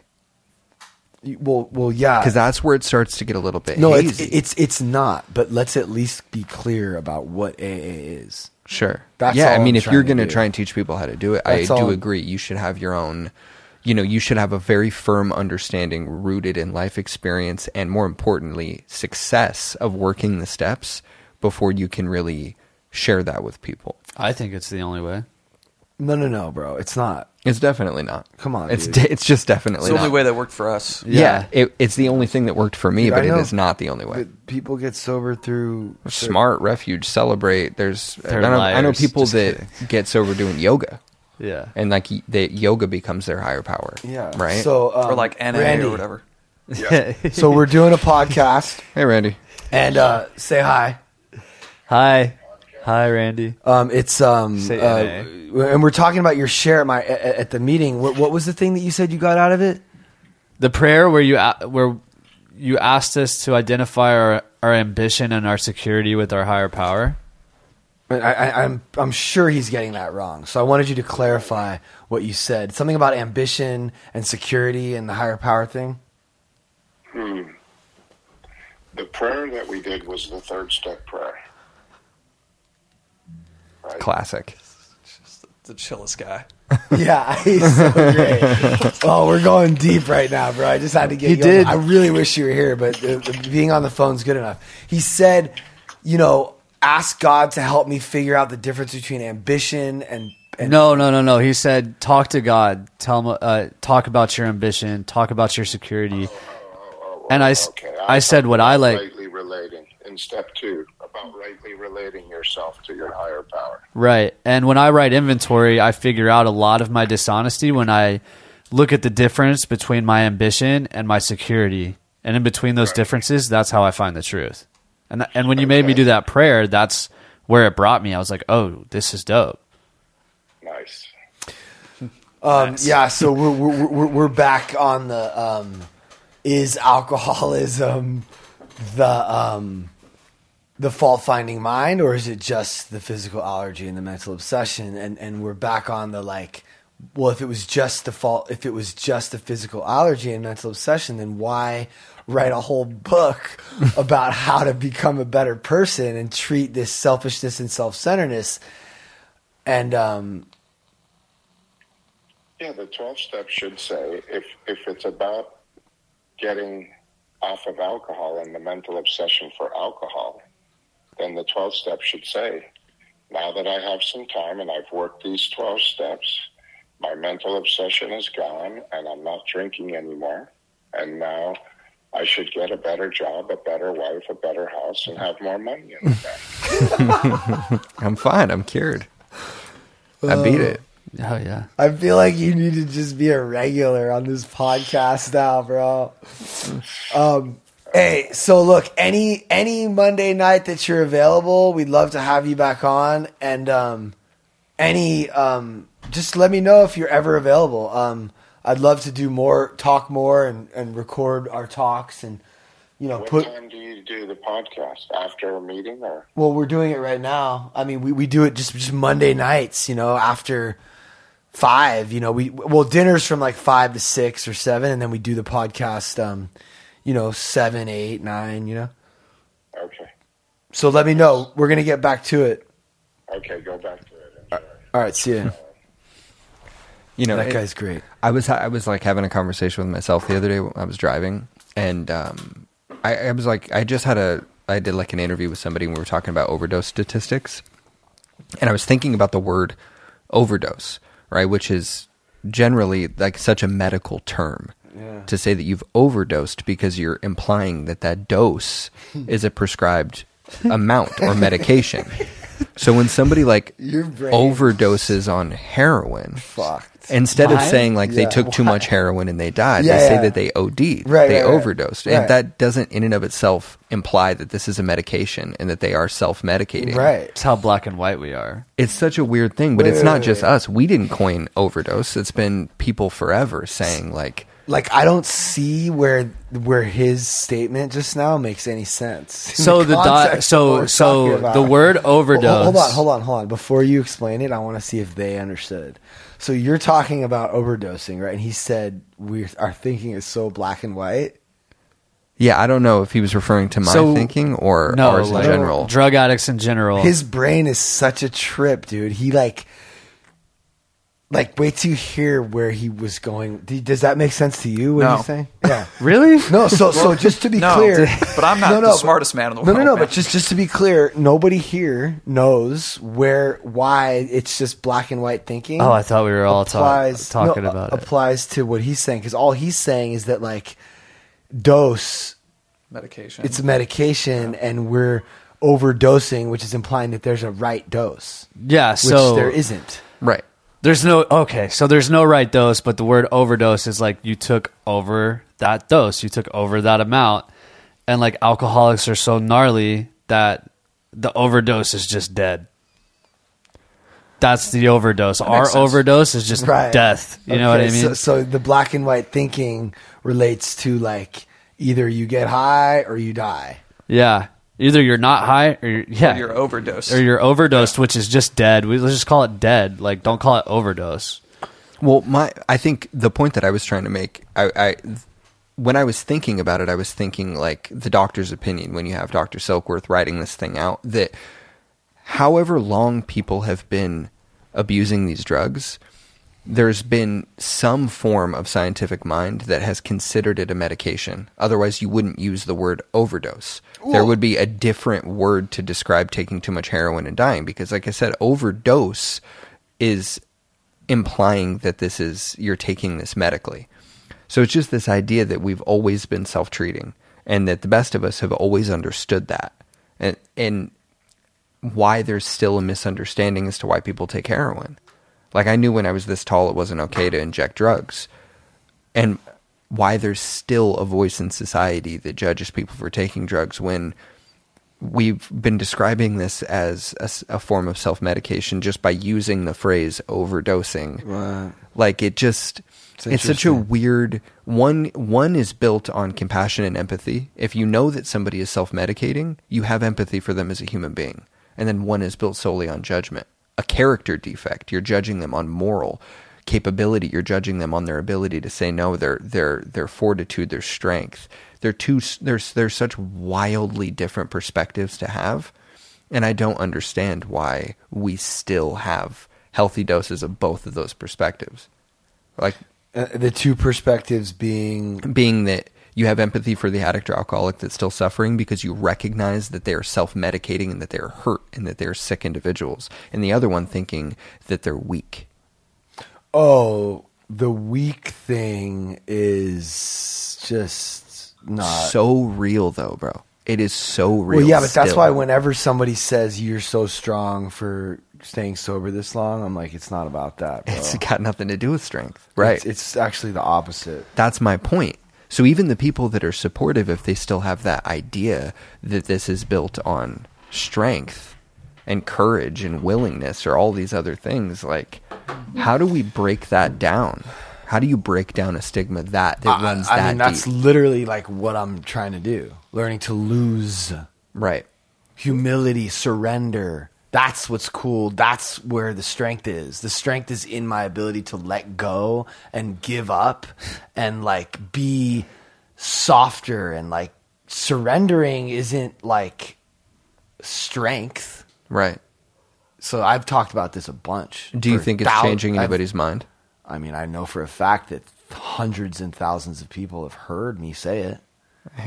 It's a good start, I'm dude. Try. I It's a good start. And this Yeah, is yeah, yeah. and this is why I'm so obsessed with this is because I'm like I love working in this in you know I love trying to help people firsthand, but I'm actually just as interested in like just helping like large numbers of people have a slightly better understanding of like all of these things. I That's mean, the trick. I Let's mean, just, like, be the change you wanna see in the world. People are going to hear this right now. Right. So let's change So- the name Right, of right. overdose to just I just lost. That's I lost the game, bro. I lost the game. We let I quit.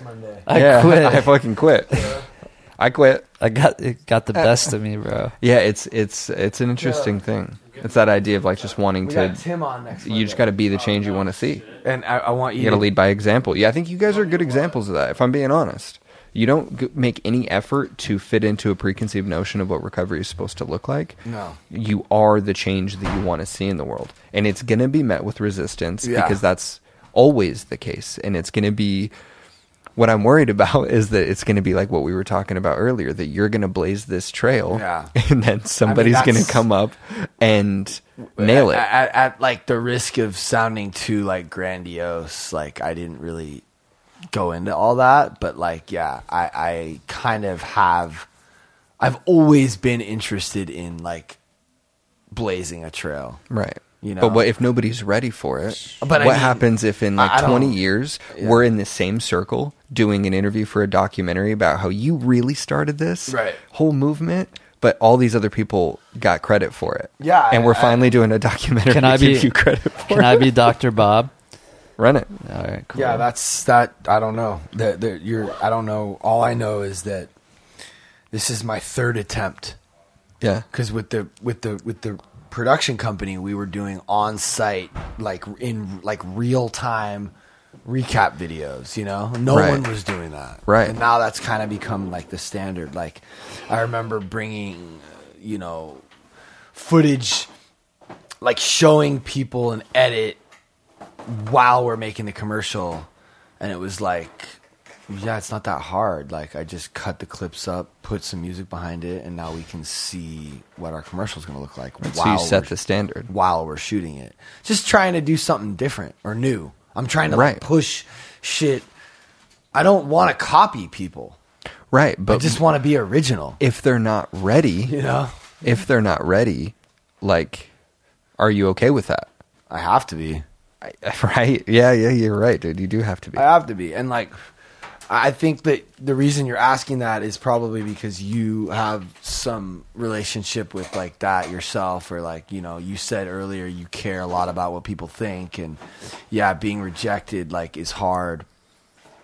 But like, if we're willing to, we have to be willing to like lose so that we can win. That's You know? exactly right. Yeah. I mean, I'm talking. you nailed it. Yeah, I'm talking like, dude, it's really cool to actually see the tide like turning for us. Like, we, me and Veronica were looking for negative comments the other day. We couldn't even find a good one. Oh, I'll, I'll make a bunch of fake. I'll get on there. I'll make I a bunch mean, of like, fake. but seriously, seriously though, like, No, Nick's not on social media, so he doesn't really understand fully. But like, Caleb, do you read the comments? But I'm saying, yeah, we've literally like completely disengaged, right? But they're getting, they're all good now. Are they? Yeah, bro. Nice. I mean, they're a lot. They're the majority of them are like because they hate It's always been more love than hate to begin with. always, but like now it's like hard to even find the haters because they've like lost interest. Well, yeah, because you're starting to prove your point. Right. It's, it works for so many people that yeah. it becomes a battle that nobody wants to fight anymore. There's no righteous side of this if you're legitimately helping people, right? Um. It's kind of the whole philosophy. Yeah, but they're you know, the body brokering shit is just fucking not good. I watched that movie. So there bro. is like there are people doing wrong, right? Oh, yeah. So if they're like felony behavior. So when people are like accusing me of being like a bad guy, like that, I guess would be right, like a just right. Like I, you actually, you you, I, dude. To be honest, like he didn't even really know what was going on, but he came here and he said things better than anyone ever has about like put yourself in their shoes. You know, How they, yeah, they had crazy. somebody die, and they think that you're actually a bad person. Like they believe this, right? yeah, I remember vaguely. Yeah, we were talking about like You said it on people, the podcast, Yeah, But you also were saying over here. Uh, before that, you were saying over here, just like be honest and say, "Yeah, we made a mistake, and we'll try to do better." And Yeah, I remember a bit, but yeah, you're right. It was all based on this idea that if somebody's attacking you online, they have to have a belief system that you're hurting individuals. So the longer that this goes and you're proving over and over that you're not, Yeah. then that's all you can ever do because you're never going to be able to change somebody's mind by arguing with them. We get so rooted in our idea. you're not. We could try. Right. I mean, you could try, but man, Johnny video is really good. You should finish it. Like you're saying, we're not hurting people, but the crazy part is, is that like sometimes they are they they're feeling uncomfortable and they're in pain a lot. yeah. Like we have this video where Johnny's like, it just hurts, A- and I I just you you sometimes I want to drink, and I'm like, yeah, bro, it hurts to grow. It hurts to learn how to like create a character that's like not gonna need to drink. Right. Yeah, I feel it. For sure. It does. Yeah, dude, this this isn't easy. I talk about that to people all the time, right? So much of what we do, even you guys are guilty of this, right? Like when you look at some of like your promotional things or whatever you've done to push your brand, whether it's Graceland or Learning to Lose, it looks exotic and fun. Southern California and everybody's all cool and they have shades and tattoos and they're in a mm. pool and it looks rad but it fucking sucks. And I do the same thing. You look at our website, we have this big, beautiful house, and all of that is still very much true. Some of the things we try and make it as transparent as possible. But one of the first things I always tell clients when they come in is like, hey, this is going to suck. We're going to make it tolerable and we're going to teach you how to get through it. All you need is a little bit of courage and a little Mhm. bit of willingness, and we can walk through this with you hand in hand. You're not alone. But it's gonna suck. Oh, it's so fucking hard. It is, yeah, man, it is. But it gets easier. It gets better. Jump Once you're in like here, Ezra, it just gets harder and harder. and harder. I just- That's not true. Jump in here. What do you do? Ridiculous. What do I do with what? like what he said on a daily basis. Like, what do you think? Well, I don't know, man. I don't know, man. I mean, I'm restless, irritable, and discontent always, and I have been my entire life. Um, and my my alcoholism is that of forgetting. You know, Forgetting? hmm I forget, man. And like I say this all the time. Like I could have the best day ever. I go to a meeting. I'm talking to my sponsor. I'm doing ten steps with them. I'm, you know, my wife isn't annoying me with the way she's sitting or the way she's talking to me, um, and I'm like, I feel great. And then I go to bed at night, and I say this a lot. It's like the Men in Black thing, that little flasher thing. It's like I get hit with that every single night, and then I wake up and I'm immediately pissed off, you know. And it's that's that's my alcoholism, man. Every day, you know. Like I'm having a great time listening to you guys, and then I'll go home and I'll go to sleep, and I'll wake up and be like, shit. That I Fuck. relate to as being alcoholism. I haven't Mental- even I haven't mental even health left. is so crazy. It's crazy, dude. I haven't even left my bed. I'm already pissed. You know, nothing has happened to me, and I'm already mad. And that's sort of how my disease manifests, and that's how I know I'm not calling my sponsor enough. That's how I know I'm not, you know, really the way I see my alcoholism is with my wife. And if if she's annoying me, I know I'm I'm fucked up. Yeah, that's that's. um, because Like why do. I care? Like, why am I so concerned? Why am I so insecure? Why am I so jealous of whatever it is that's going on? And then I'll call my sponsor after I do the writing, of course, because my sponsor, if, if I call him and he's like, "Did you write a ten step?" yeah, yeah, yeah, yeah. and I'm yeah. like, "Not yet." He's like, Who's your- who's "Why your- the fuck did you call me?" who's your sponsor? His name's PJ. He's work. He's in, he lives in Burbank. Um, Okay. I've worked with him for like nine years. I have like seven years sober. Yeah, I'm not allowed You know? to meet with my sponsor unless, Unless I write have in- some shit, right? Unless I write inventory. Yeah, That's a chill guy. Yeah. Yeah, I mean, because you got to want it. You got to Yeah. want to do the work, right? I mean, that's how it is for me. well, he's not like my therapist. Exactly, and he's not your therapist. Yeah, you know. he is a therapist, but he's not mine. Oh, he's like an actual therapist in the world. Yeah, yeah, It's program director, all that shit. yeah, yeah. I don't know, man. I mean, so much of what I do, Fucking industry guy. yeah, these fucking industry people, man. Because I, dude, I'm the same as you. I'm so weary of them. Yeah. Because when you mix money and recovery, it the the lines for me get blurred. You know, like yeah, because my family paid roughly two hundred thousand dollars for me to get sober. What do I do? I do a free program. You know, yeah, like I paid two hundred thousand dollars for a big book. right. You know, essentially. No, no, no. But I'm sure that I'm sure they fucking. Oh, but they're Made happy you for the some places shit. they did, and it planted the seed. You Yeah. know, and it, it it also I was I'm a heroin cocaine guy. I need to be locked away. I can't just do this on the streets. You know, what I I mean? Right. can't Like- hit a meeting. Yeah, like I need to be caged like an animal to get sober. That's how I've always been since I was Yeah, a little guy, you know. Uh-huh. Um, I need to be tied up. Um, so these places have benefited me shit. tremendously. So does Shane. He needs to be tied up, bro. Sometimes people need to be tied up, man. Yeah, Black Snake Moan style. Yeah, like I know I Time did. to a tree. yeah, dude. Time to a radiator. You know? Yeah, that shit is gnarly. What's that guy's name? Samuel. Yeah, this guy, man. yeah. You got him. Yeah, I got him on my leg. That was really good. But yeah, that's that's hey man. I feel like that's a clip. yeah. Run it. Here you like go. where you're talking about waking up. Mm-hmm. You know, like the eraser man. Yeah. Randy calls it the eraser man. yeah. Like, dude, I was good. What the fuck happened? What? Nothing. Nothing happened. Nothing yeah, happened. Like I, I'm Um, just so in fear. Yeah, all and, the and- time, and that I think I can fully relate to that as being alcoholism, my alcoholism, and that's mine. or maybe we're just like fearful people. Yeah. we just have a spiritual, or and we just have a physical allergy and a mental obsession over alcohol. But like, Right. Or anything that I'm makes sure that that fear there go are away. no, what? or anything that makes that fear go away. Well, my sense of fear is flipped. Yeah, you know? or like anything. I fear commitment. I fear love in a relationship. I Mm-hmm. fear holding a steady job. What I don't fear is yes, necking heroin. Oh, yeah, right. Or it's I weird. don't fear finding shoes in a dumpster. You Mm-hmm. know, and then getting athlete's foot for like eight years because I found giant shoes in a dumpster. You know, I mean, That happened. that happened. Yeah, that's Oh a real thing. God. Yeah, I still kind of have it. I never take my shoes off anywhere. That's But, uh, so gnarly. Oh, it's gnarly, dude. But you know, my my fear thing is flip, man, and I'm so fearful sometimes.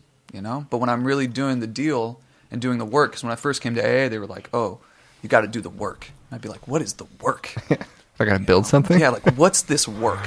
And then they'd show me the 12 steps and I still wouldn't get it. I'm like, where's the work in all of this, you know? And then I met a guy that showed me for me what it was and what it, what it is for him because the guy I work with, he never injected cocaine and heroin, you know? He was just an ju- just an alcoholic, you know? He was just a drinker, you know? He wasn't a hard drug user. He never stole from his family.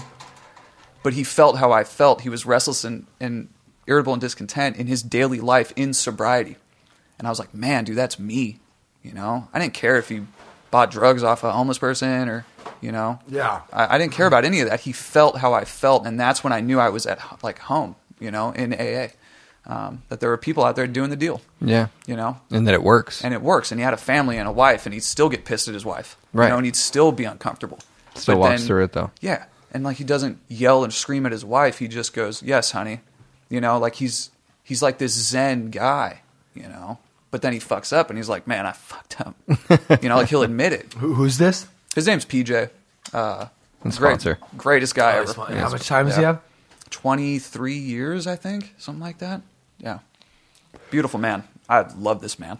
You know, Yeah, it's weird, like how you can just kind of like tell when when the more you get to know someone, you can just tell like if they're like really Either got it or you don't. content and peaceful and humble and open, or if they're just oh, like full of shit or whatever. Yeah. yeah. I mean, I was always told early on that there's no saints in AA, right? And Yeah. you go to a meeting and someone's like, oh, you know, like blah, like standing up there and saying, this is the way. Like, no one knows shit, right? I mean, like we, for me, I'd go to a meeting and there'd be old timers there. Oh, you're young. You know, what are you doing here?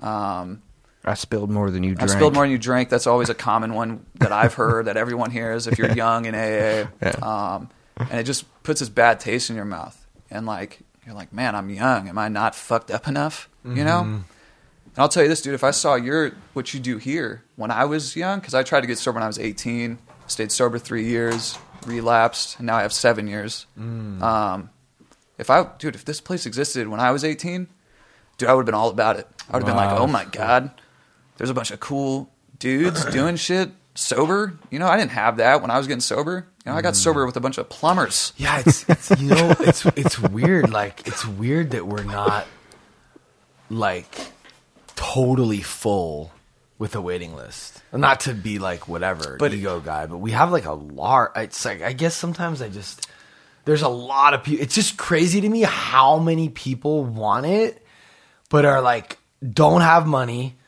or unwilling or They're just not ready yet. you know? That's the thing. There's, There's so many people. there's moments in that readiness. The weird thing about this work is is that readiness. It's not as if like there's really no such thing as a bottom where all of a sudden they're ready and they're always going to be ready. Sometimes that's a 15 minute window on a random Tuesday hmm. Yeah. where they're ready. You and I were talking about it the other night where responding to these inquiries you get online, sometimes it's legitimately you're just racing a drug dealer. Who's going to call this kid back first and who's going to show up? Are we going to get him in and help him or is somebody going to show up and make him well? Because Yeah. either way, all he knows is that he cannot continue to feel how he feels. Yeah. First person to show up.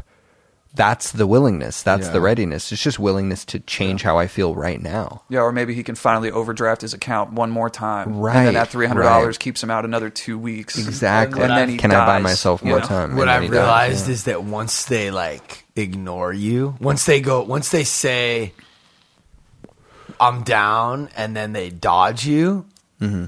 If they dodge us one time, we lost them Yeah. because Yeah. they can't face. Like you went, they to drive, you went and drove an hour to pick someone up, Caleb. Yeah. Yeah. And now he blocked everyone. Yeah. He blocked there's, Danielle. there's always that too shame. embarrassed. He'll Yeah, show back up. but he'll call the fucking dealer back. Oh, for sure. yeah. You think he'll come back? Oh yeah, that's the thing. Because know. you might. Maybe you think missed that really one window. those. No, but that's the weird thing is they don't. Bro, trust me, you will.